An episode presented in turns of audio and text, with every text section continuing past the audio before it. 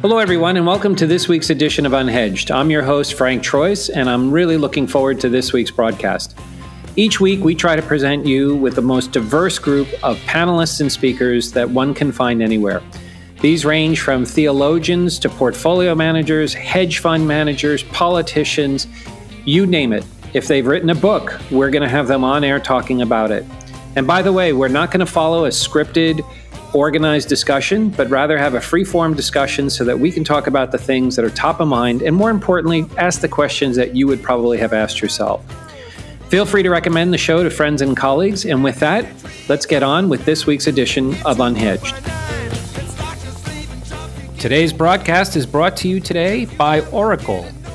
Oracle helps customers develop roadmaps, migrate to the cloud, and take advantage of emerging technologies from any point. These include new cloud deployments, on prem environments, and hybrid implementations. Oracle's approach makes it easy for companies to get started in the cloud and even easier to expand as business grows. For more information, go to sohocap.com slash unhedged, and we can provide free cloud credits to our listeners.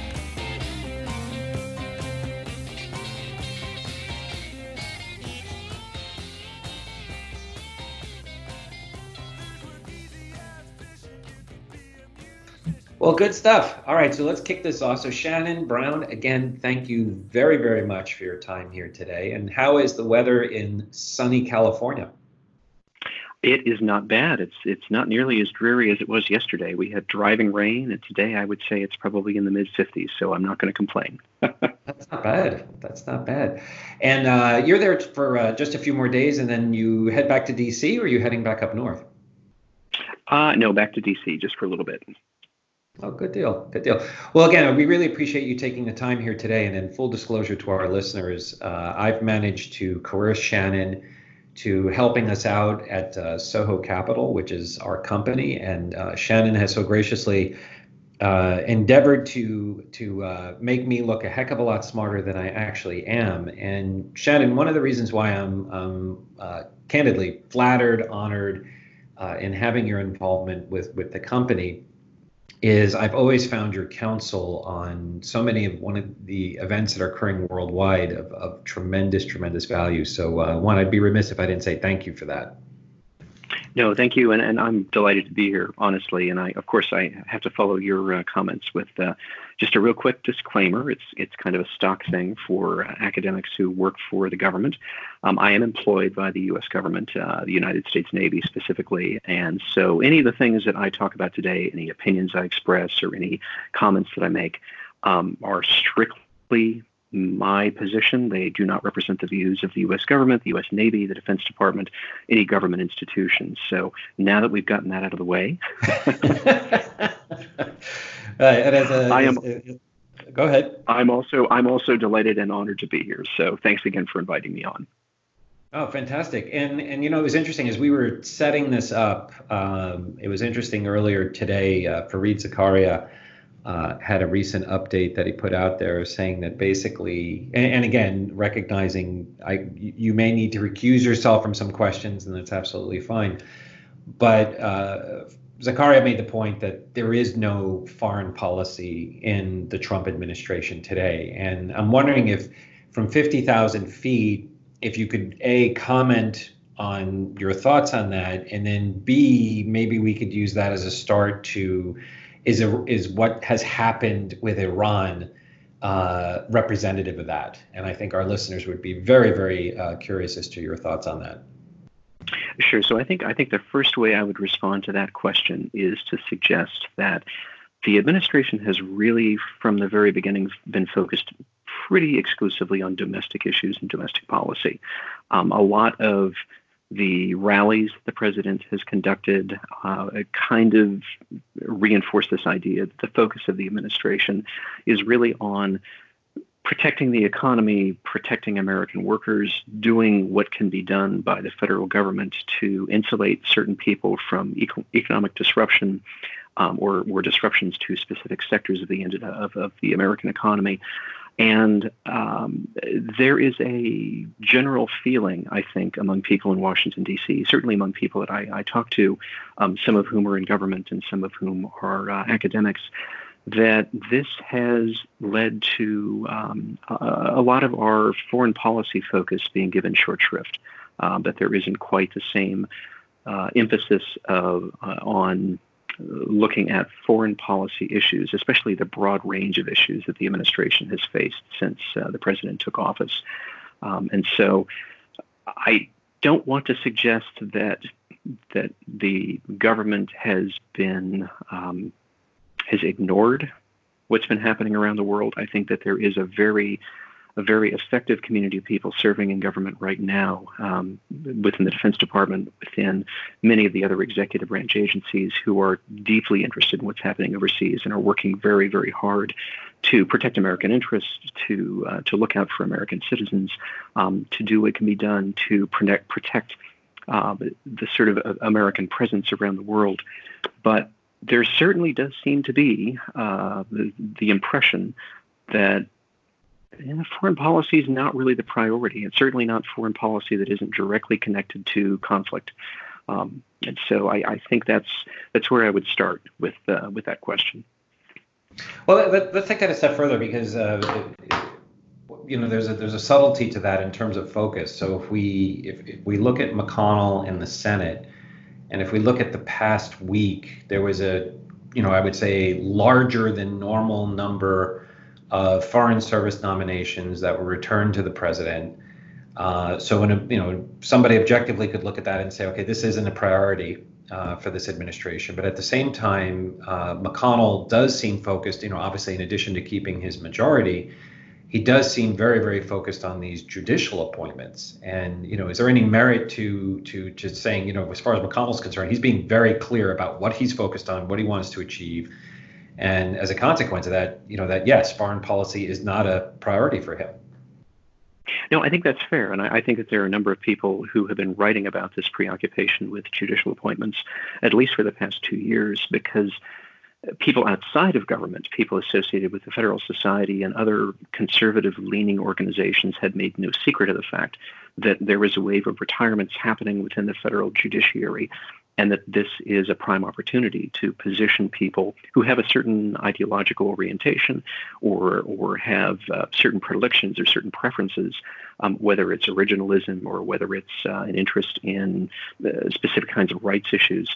That now is the time to put people on the bench, um, and I, I, really do believe, uh, just based on things that I've read, based on things that I've heard, and the behavior of the Senate itself in moving very quickly with some confirmations, including confirmations of people who were judged to be either unqualified by external actors like the American Bar Association or people who were politically um, sensitive, uh, people whose backgrounds or whose past judgments were being very, very closely reviewed by uh, pundits, by, by, by commentators who take a, a deep interest in judicial appointments. I think it's fair to say that that has been the priority. Interesting. And you know, there was there was this week as well, uh, Ian Bremmer, who who is a well-known political commentator and, and, and analyst. He he made a a uh, a tweet that garnered a tremendous amount of attention, where he said, "Look, I'm basically not a big fan of Trump." But from his standpoint, this was a big win for Trump as it relates to conservatives. Where you know, if we shift to Iran, he he took very clear action. He he drew a clear dividing line in terms of what is acceptable and what is not acceptable. And Bremmer's point was, guess what? This actually was a win for the president, as irrational as it may have, may have seemed at the time. So this is an interesting idea, and it's something that has generated a lot of debate, not just in Washington, but in places like London, um, you know, other capitals where there is a, a, core group of people who are deeply interested in security issues. Um, there was a lot of discussion in the immediate aftermath of the um, the uh, the action that the administration took in Iraq that. Uh, we were going to see a return to deterrence, the idea that, that, that, strategic deterrence or conventional deterrence was somehow going to be reestablished as a principle in foreign policy, specifically American foreign policy. And I think that in some ways what Ian Bremmer was responding to was that that topic, that that notion. Um, and so when Bremmer made that judgment, uh, I, I, think that your your listeners or any any uh, individual who's been watching the situation over the past couple of days unfold needs to really give some deep consideration to what deterrence actually is in international relations today. Uh, what does it actually mean to deter an adversary or to deter an opponent? Because there is an argument to be made that the administration took action, um, an action that domestically has been called into question by legal scholars about whether or not um, proper notifications were made or if the act itself was in fact legal given our current structures. And internationally, I think there is a question uh, that's been raised by quite a few people about whether or not the Iranians came away from this having the upper hand because of the restraint they showed in the response. And you can argue about whether or not one missile or eight missiles or 10 missiles is restraint. Uh, and there's a lot of tea leaf reading going on right now in Washington, D.C. about how to interpret the Iranian response. But it's an interesting idea that that the administration gets its win, but at the same time, the Iranians, being judged by outsiders, can also claim a win because they retaliated. They retaliated with what people in security studies would call proportionality. Um, and they left open the possibility of future retaliation, but gave no indication that they are looking at specific targets or they're looking to go after specific people um, in a kind of tit for tat situation. And, and given that rationality, just to play devil's advocate, doesn't that by default mean that ironically diplomacy now is an option and, and that we can re-engage with Iran or or or you know given that tit for tat and clear black and white dividing lines around things or or is it still off the table given this administration? No, in fact, just yesterday there was uh, there were reports that the United States has signaled to the United Nations that they are willing to begin discussions with Iran immediately. I mean, unconditionally, that there are no strings attached. Just give us an indication that you'd like to have a discussion about this conflict, and and, and we will oblige.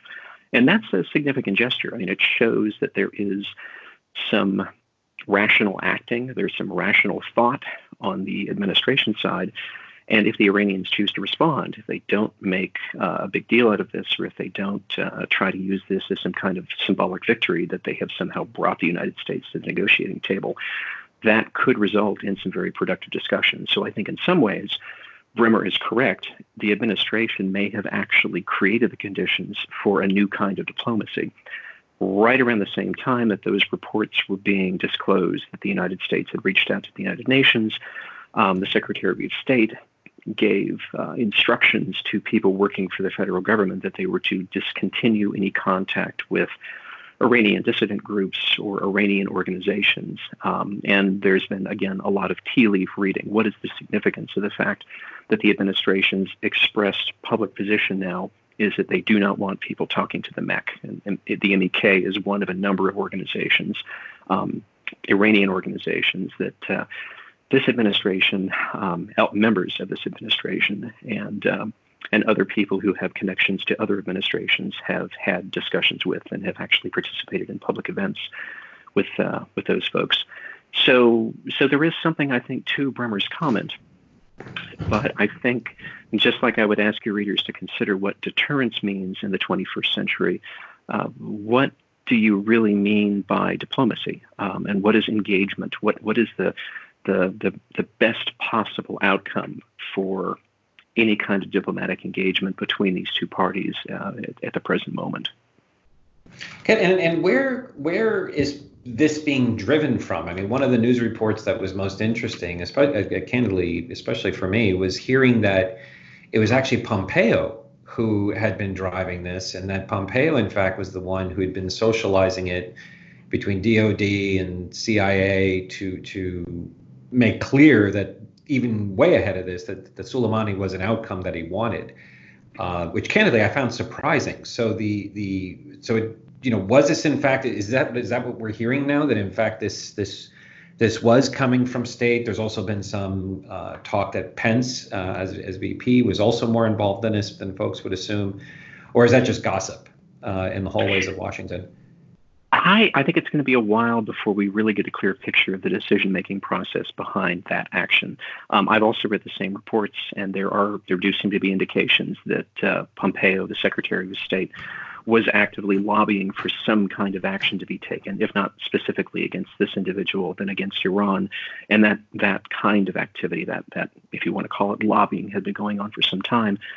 Um, it's going to be a while before we really get a clear picture of who is involved in those discussions.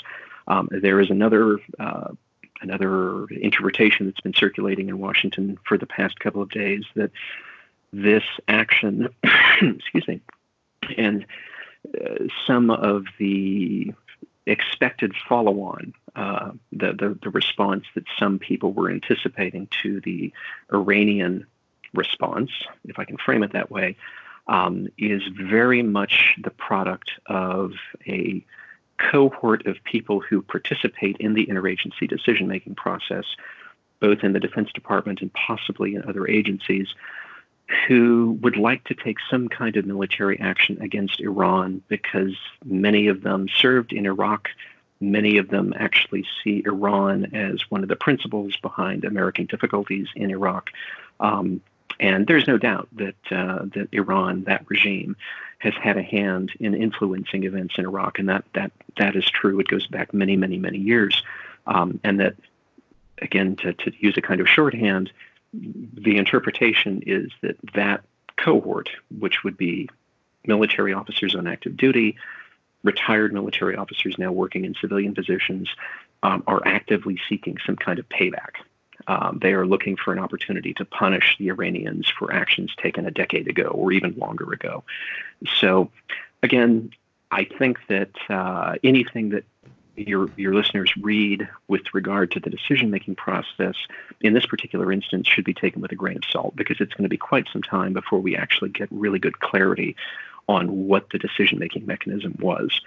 One of the criticisms that was was leveled immediately after the uh, the uh, the action was taken in Iraq was that it wasn't entirely clear that the Defense Department had thought through all the different worst case scenarios that might have come about as a result of that strike, and that many of the planning mechanisms maybe weren't in place, and that many of the possible outcomes that, uh, as, as part of a, a sort of decision making exercise or as part of an options development exercise, many of the the uh, the, the, possible outcomes from that that uh, that strike hadn't really been considered. Um, and again, we're not going to know. It's going to be it's going to be a while before we really get a lot of of uh, information about the actual decision making process. But it is interesting to see what, what we, little bits of, of information that are slowly kind of of, of, of um, uh, coming out of the administration. That's interesting. If we if we go slightly around the world to to Asia, one of the other interesting conversations I had this week is that uh, North Korea now definitely has to be watching this with concern. And along that, you know, here here you had with Iran a counterpart who had agreed in some way, shape, or form to a framework where they were going to uh, denuclearize. Um, and here's an outcome that comes from that. And so I would imagine in North Korea, folks are pointing to that. They're pointing to Libya.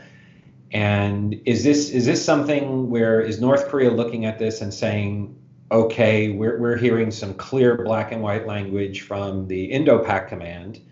Um, is this something where North Korea engages, or do they dig in their heels and say, absolutely not, we're not giving up anything because now we see in Iran, the moment you try to do anything here with the U.S., this is the outcome you know people people are assassinated uh, as a function of what's there. So where does this put our policy here now in in, in the asia region uh, regarding the korean peninsula?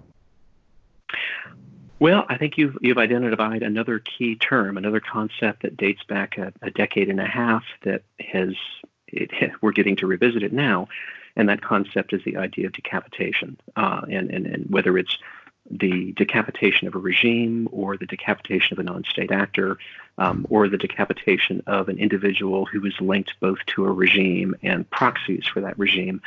Um, the how other states, especially states that are seen as adversaries of the United States or whose you know, states that identify themselves as adversaries of the United States and its allies, are likely to take away from this instance, this incident, um, is that in order to avoid decapitation, you have to have an effective deterrent, whether that deterrent is nuclear or chemical or biological.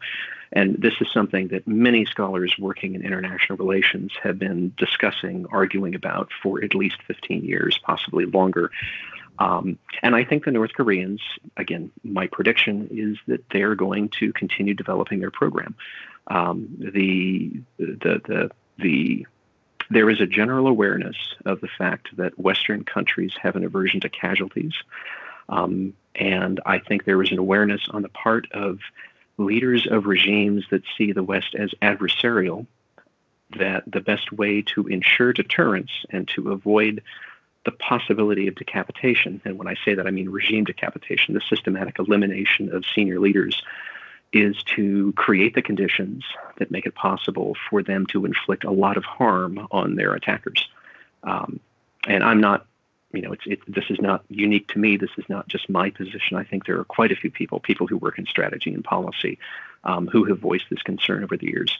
So, returning to your question, I don't see any significant change coming in the near future to uh, to the, the North Korean nuclear development policy. I, I cannot I cannot imagine them disarming disarming in the near future um, because it's not entirely clear to me what they would gain from that, what benefit would come from giving up what is probably a pretty effective deterrent. That's a very good point, and I and I think too it was interesting this morning to hear that that in fact that it looks like there may have been a second attempted attack in Yemen with another Iranian leader of the Quds Force and it it, uh, it it's fascinating because if we go one layer deeper or one layer up, you know, I would imagine now. Uh, let me ask you a two-part question. Uh, in regards to Iran, you know, Soleimani was was running around the region with impunity. So I mean, there were ample occasions to to uh, kill this individual, which were never taken. Um, and obviously, you know, and if you're in Russia, Putin has to be looking at this situation, reassessing, you know, what this means. Soleimani being a key actor uh, in in the in the region, and at the same time for China, you know, what do you think their thoughts are in regards to again using using North Korea as a proxy, where uh, you know what what's their takeaway from this messaging? So now you know if we look at both iran and north korea as proxies for the ultimate discussion you know what what are your thoughts on what putin is thinking and what are your thoughts on what xi jinping is thinking right now? Well i actually think they're both observing. They're watching very closely to see how this administration deals with the the, the military and diplomatic challenges that come out of this particular scenario. Um, it's a point that many people have made and i'll, I'll make it right now for the, the benefit of your listeners. This this this targeted event that happened in Iraq was a choice. Um, it was a strategic choice. Now there is a lot of argument about whether or not decapitation, whether it's of a proxy, a non-state actor, or a sovereign state, is really strategically wise. Um, there are, in fact, a couple of folks. Uh, uh, Jenna Jordan and Austin Long are two scholars who have looked very closely at the question of whether or not the decapitation of individuals who were part of transnational organizations like terrorist organizations has any effect whatsoever on that on those organizations' ability to continue to wreak havoc, generate resources, um, you know, have have uh, finances at their disposal. Um, and I think that their research has demonstrated pretty conclusively that it doesn't really matter. Um, that, that decapitation, under certain conditions, and when you're targeting certain kinds of people, doesn't really have any effect at all. And so, as a strategy, decapitation probably doesn't deliver the kind of outcome that states expect when they pursue a policy like that. Tactically, it may have value, and from a signaling standpoint, it may have value. It demonstrates pretty clearly that that uh, the state can reach out and touch someone regardless of where they are and regardless of who they are. Um, but there is a calculus involved in that. If you strike somebody who is a high value target, um, and that that individual has an extensive network that may or may not be sanctioned by a state that we would consider an adversary, there may be consequences. And this is another issue that's going to emerge here in the coming weeks and months that people who work in the intelligence community are probably looking at very closely. The Iranians and some of their proxies are really good at engaging in operations, especially cyber operations, where attribution is really difficult. And it's either difficult because they're good at masking who they are, or it's difficult because they're going to target institutions, organizations that are not likely to disclose the fact that they've been attacked. And so um, this is, again, it remains to be seen what's going to happen going forward in the aftermath of this event. And I think that both the Chinese and the Russians are watching with, with great intent uh, to see how things play out. Is there a? I, I was talking with another colleague back in back in New York, and he's a poker player, and he's also a big fan of CIA movies, and and uh, he loves using this expression, you know, a useful idiot. And you know, part of part of the calculus that, that I, I was he and I were sharing together was he said, you know, he goes, it's really interesting because he said you figure that Soleimani was on a target list forever, for years, you know, that he was always there and he was always again, you know, traveling through the region with impunity.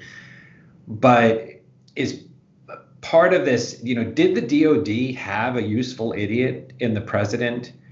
And in effect, to use a Wall Street term, a free call option, meaning so much of the communication when it first came out was at the directive of the president. There was a lot of hedging language around, you know, the DOD gave the president 10 options. This was the 10th option and he chose it.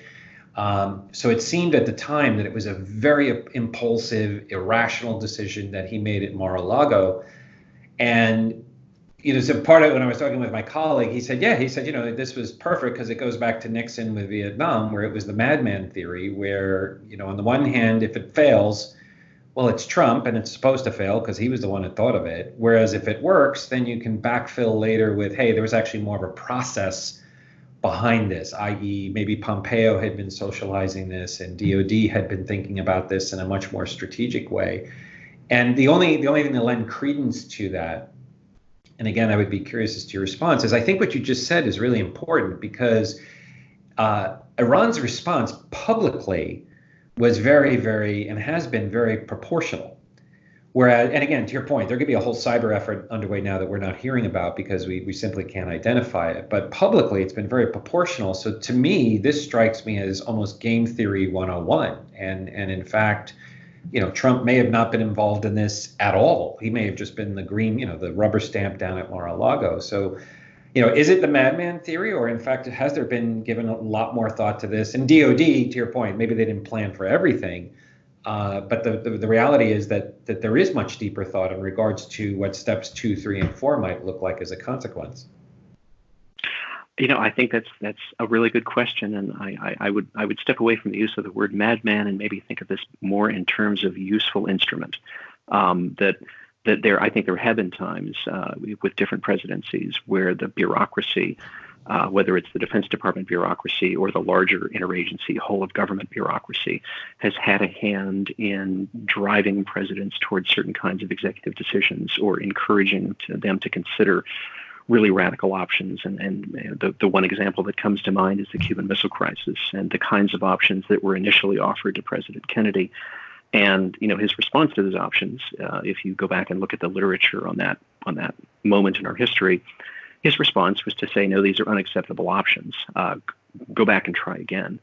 Uh, it's possible that given the narratives that are circulating right now in Washington about how this decision was reached uh, and the argument that is taking place right now within the foreign policy academic community about whether or not this was really a well thought out plan or whether or not the interagency process had done all the things that it was supposed to do in developing options and thinking through consequences and thinking through incident mitigation if there was going to be some kind of response that that may very well it may very well be that the the that this was presented to the president as a unique opportunity, something that had to be done with haste, and the Defense Department could always take the position that they just didn't have time to think through all of the different possibilities that could result from from this particular uh, this particular strike. So I think it's again one of these things that we all collectively will learn more about in the the weeks and months and years to come. Um, and historians at some point here in the future uh, will begin talking to people, interviewing people, looking for documents, looking for corroboration about how this decision was actually reached. But the the useful instrument interpretation of executive decision making is certainly not limited to this particular instance. This is something that, uh, that, that historians and political scientists have been thinking about, writing about for, for quite some time. So how now, and if you can indulge me in one last question, and you've been very, very good with your time and patience today, and I appreciate it. Now let, let's shift to the political hay that can be made of this. So, and and again, without calling him as a front runner, but you know, if you're Joe Biden and and and or a likely Democratic nominee uh, for president, how do you how do you leverage this? Because on the one hand, there's the you know we killed Osama bin Laden part of this that that that's there. Uh, and on the other, there's the the you know if we assassinated him, that's illegal. So the the you know, so how do you make political hay of this as, as a Democratic nominee, and and how do you leverage this going into November? Well, I think there are a couple of different interpretive options that any candidate could have going forward. One is the one that you just pointed out, which is the legalistic uh, interpretation to, to, to actually say, as part of a campaign strategy, that, that this was either an abuse of power or it was yet another example of the breakdown between the uh, the executive branch and uh, the legislature. That uh, presidents do actually have uh, a duty to notify Congress that uh, there are indications that there was no congressional notification in this in this instance. Um, and you just sort of add it to the list of things that indicate that the relationship between the executive and the legislative um, has been has been damaged, has been undermined, um, and you use that as part of a part of a, a, campaign strategy as a as a platform plank to say that part of what I will do is try to rebuild that relationship, rebuild the trust between the branches of government. So I think that's one approach, and then another approach is to focus on the international relations diplomacy angle.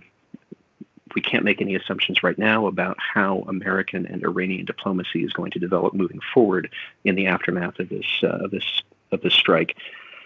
But there is probably hay to be made from the notion that this one episode may have set back U.S. Iran relations by years or decades.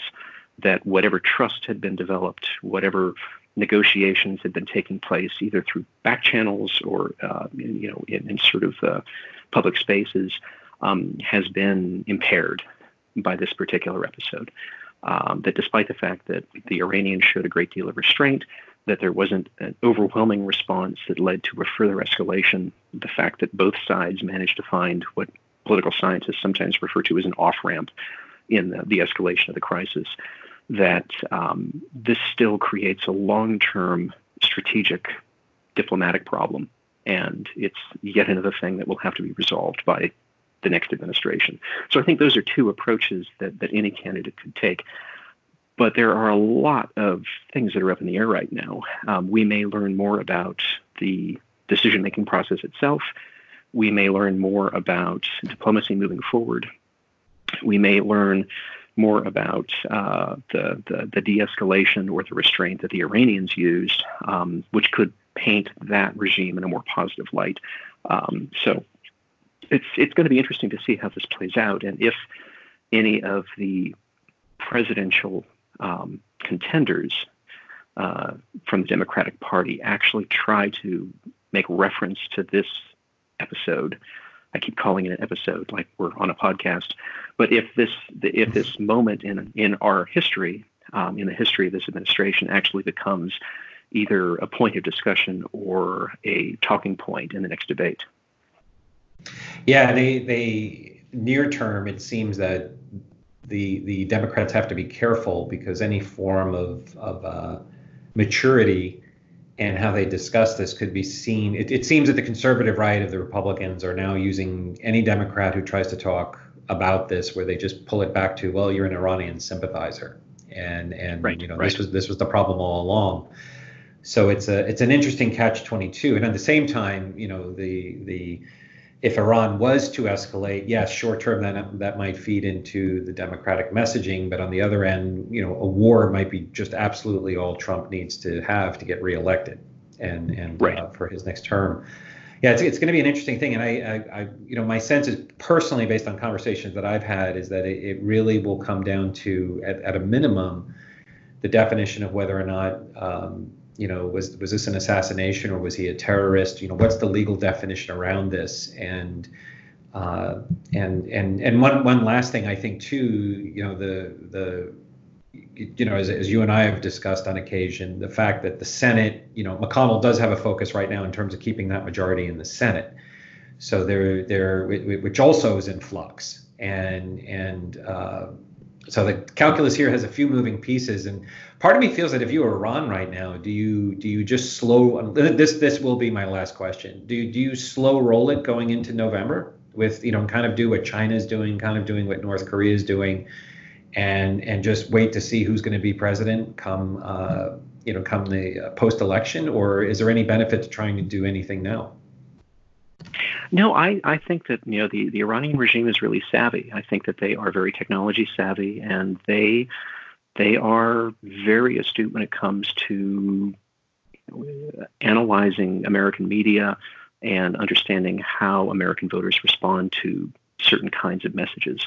Um, not as sophisticated as some other countries that have been accused of, of using social media and other kinds of technology to try to influence the behavior of American voters or to shape the discourse in the United States. But but the Iranian regime nonetheless is is very aware of the fact that this is an election year. And I think you're absolutely right. I mean, I think if if, if I were in a position of, of authority in that government, I would be advocating very strongly for restraint. Um, and make a series of symbolic gestures that demonstrate that there isn't going to be an escalation. Um, that I think you can communicate to people across the world that that the regime demonstrated restraint, but there are always non-military options that can be exercised. And when I say non-military, I'm really saying that there are non-military targets that can be struck if there is a further escalation or if the United States wants to continue pushing on uh, the, the there was a term of art that was being used in Washington to talk about the pressure that was being applied to the Iranian regime on various fronts to try to shape their behavior in the region. And I think that uh, you know the Iranians are sensitive to that, and I think that they learned from the global response, the economic response, and the response of the markets when the Aramco facility was struck a couple of months ago. That mm that these little tiny shocks, these small moments um, that really don't require a lot in the way of resources, um, can really, really have an effect not just on markets but also on world opinion. And mm-hmm. so, I think that the Iranians have have an awareness of the fact that they they have a long history of using non-conventional, non-military um, mechanisms to, to strike out at their adversaries. And uh, the rest of the world is also aware of that. And so I think that uh, they can, on the one hand, in a very public way, talk openly about the fact that they are showing restraint in their relations with other countries um, after this this particular episode, but that there are other cards they can play if they choose to, and uh, and we may say that we may see that messaging moving forward. Good stuff. Well, on that note, Shannon, this was a fantastic conversation. I think as our listeners are already aware of, and as I shared with you ahead of time, we easily could have been on on this uh, session for another two, three hours, and and we merely just lightly scraped the surface of of uh, where the discussion could have gone. And then selfishly, uh, as you and I have discussed, and for folks listening in, uh, we will have Shannon on repeatedly uh, throughout the year. So I think, given, especially going into an election year, this is going to be a fantastic time uh, to compare notes. So, Shannon, thank you very, very much again for your time here today. Thank you. I really appreciate the opportunity to come on the show. Good deal. Shannon, thank you again. For our listeners, have a wonderful weekend and tune in next week for Unhedged. We'll talk to you soon. And that'll do it for this week's segment of Unhedged. As always, thank you for tuning in, and we'll look forward to talking and speaking next time. Take care.